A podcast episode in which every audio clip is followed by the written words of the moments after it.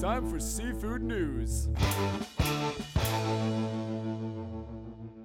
Hello, Seafood World. You're listening to the Seafood News Podcast, brought to you by Urner Barry's Reporter, the quarterly news magazine for the food industry professional.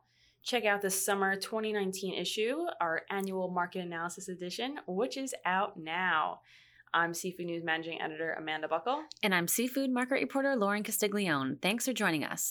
Now, before we get back to the news, I want to talk more about the Reporter. Oh, yes, please. It's a good one. A great one. I, uh, yeah, I think I probably say that for every issue. I think we both do. You know how fantastic it is. But we top ourselves every issue. I, I, seriously, you know, um, and I think we really mean it for this one. I mean, our staff put so much time and heart into it. Yes, so much that we actually had to add pages to the issue because there was so much content. It's true. It's true.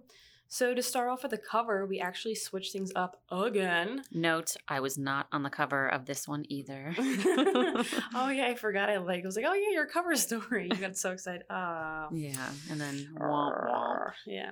Um... Those who subscribe, and you can subscribe for free by visiting urnerberry.com slash reporter. Notice that we revamped our cover with the spring issue. Well, we kept that look going, but this time we unveiled our new logo text, which uh, like officially unveiled at our exec conference. Right. So which got great feedback. Yeah, I, I like it a lot. Yeah. Just a little softer. Upgrade.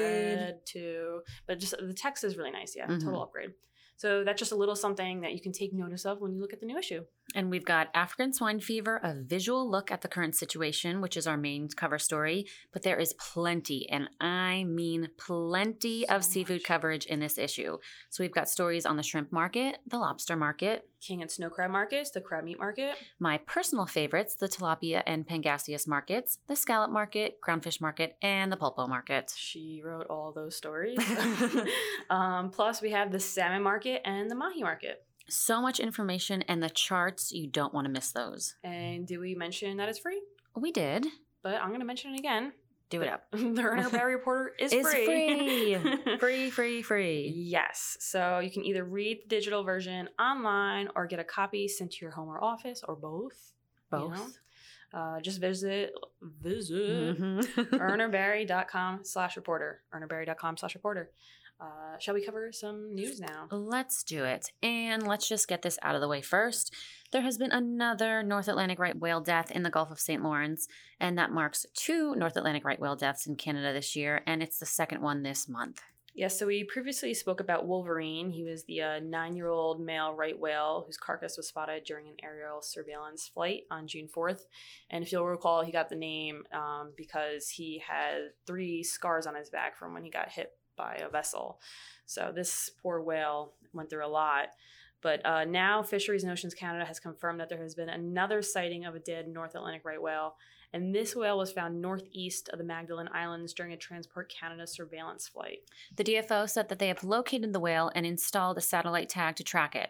As of Friday, June twenty-first, they were assessing the recovery and necropsy options. Now, a necropsy was conducted on Wolverine, but the results did not reveal evidence of acute fishing gear entanglement or a recent strike.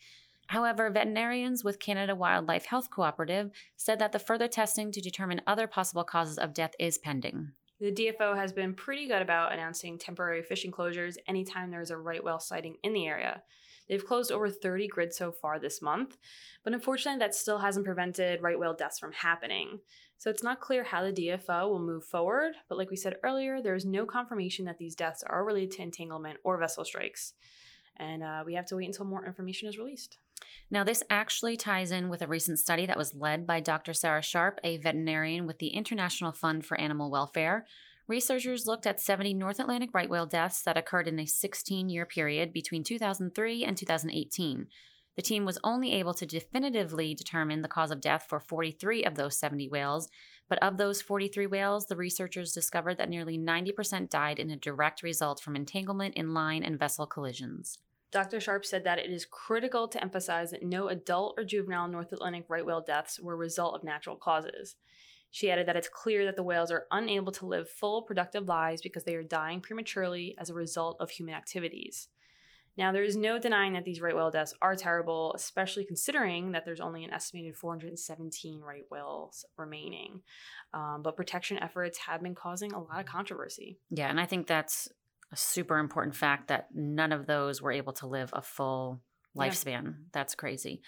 Um, so earlier this spring, NOAA's Atlantic Large Whale Take Reduction Team, a group consisting of federal and state officials, scientists and fishermen, and others appointed by NOAA, met to come up with measures to reduce the number of whale deaths and serious injuries by sixty percent. What they came up with was cutting the number of buoy lines and requesting that fishermen use weaker ropes. Fishermen in the Gulf of Maine have to cut their lines by fifty percent. Meanwhile, those in Massachusetts have to cut theirs by thirty percent. The move has caused concern amongst lobstermen who fear the impact that cutting lobster traps will have on them. The tension over these measures is so bad that Maine Congressman Jared Golden actually introduced an amendment co-sponsored by Congresswoman Shelley Pingree that would block the controversial right whale regulations that were, would require lobstermen to reduce their vertical lines by as much as fifty percent. Now, Golden's argument was that Maine lobstermen would be making huge sacrifices without clear evidence that those sacrifices would have any positive impact on right whales. Golden said that it's important to help the right whale, but there is not conclusive proof that right whales are getting entangled on Maine waters. NOAA needs to use sound science and reliable data to make its policies, and that can't happen without peer review. My amendment blocks the use of NOAA's data tool and the resulting regulations until the data tool is subjected to peer review. So Golden's amendment would have prohibited fe- uh, federal regulators from spending money on right whale protections that would impact lobstermen, but it was voted down this past Thursday. So the U S House of Representatives voted three hundred forty-five to eighty-four to kill the amendment. On the other hand, Massachusetts Congressman uh, Seth Moulton introduced an amendment that would include an extra one point five million dollars in funding for research of North Atlantic right whales. There's already one million dollars set aside in legislation, but Moulton's amendment would bring the total to two point five million dollars. The amendment doesn't officially guarantee funding. The House will vote on the final passage of the bill this week, and then the Senate will work on their own version. After the House and Senate come up with their own versions, negotiators will produce a single plan that will then wait for the president's signature. So we'll be sure to keep you posted on that.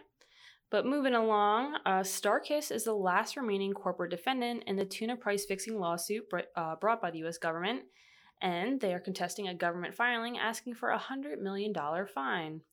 Uh, at the same time, StarKist has made a number of settlements with customers that uh, arose out of the price-fixing scheme.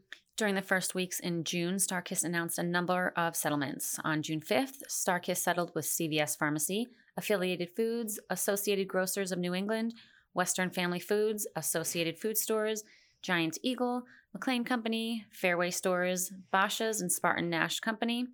On June tenth, they settled with Wegmans and Crosdale Foods.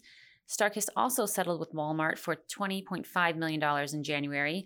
The amounts of the new settlements were not disclosed. Now, the U S government in its court filing argued that StarKist was inflating its settlement costs in unrealistic uh, projections and that it actually could pay the one hundred million dollars fine in six installments at no interest without jeopardizing its business viability.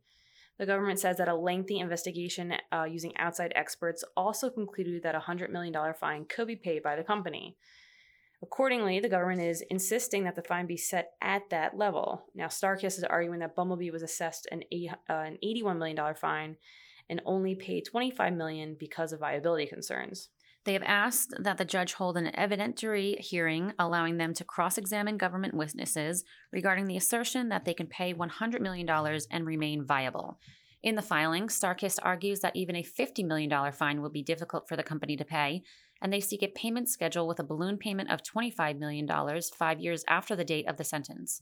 They argue that canned tuna sales in the U S are continuing to decline and that the revenue from tuna will not be sufficient to provide both the government fine and the restitution due to individual customers. They also claim that in the past, when a federal fine has threatened the ability of a defendant to pay restitution, that fine has been reduced so as to assure injured parties of receiving civil restitution.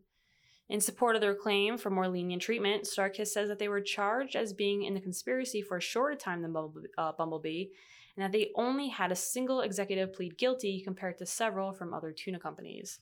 So we will have to see how it all unfolds. Yep. But moving along to our final story of the day, Alaska Senators Lisa uh, Murkowski and Dan Sullivan, along with Congressman Don Young, sent a letter to the U S Department of Agriculture Secretary Sonny Perdue earlier this month seeking an assistance package for seafood producers who have been affected by the trade war with China. The letter comes a couple weeks after the Department of Agriculture announced that an assistance package would be made available for food and agriculture goods affected by the Chinese tariffs. The letter reads, um, unjustified retaliatory tariffs on U S seafood are disrupting trade and significantly damaging seafood producers across the country, especially in Alaska. So the Alaska delegation is looking for the agency to include seafood in their trade relief package for agricultural producers. They say that the relief package is vital to Alaska fishermen, Alaskan uh, coastal communities, and seafood processors who supply both the foreign and domestic markets. Negative consequences of retaliatory tariffs on Alaska's seafood have amplified throughout the supply and marketing chains, affecting Alaska coastal fishing communities and stakeholders at the local level. According to the Alaska delegation, U S producers and their customers have been absorbing the costs related to the initial tariff increase. However, that cannot be sustained in the long term. You can find a copy of the letter from the Alaska delegation in its entirety on seafood news dot com. Type Alaska in the search tool. And that about does it for us. We're all business this week. Yeah, no fun and games. Nope. Once again, this episode of the Seafood News Podcast was brought to you by Urner Barry's Reporter, the quarterly news magazine for the food industry professional. Visit urnerbarry.com slash reporter to subscribe or read online. Bye-bye.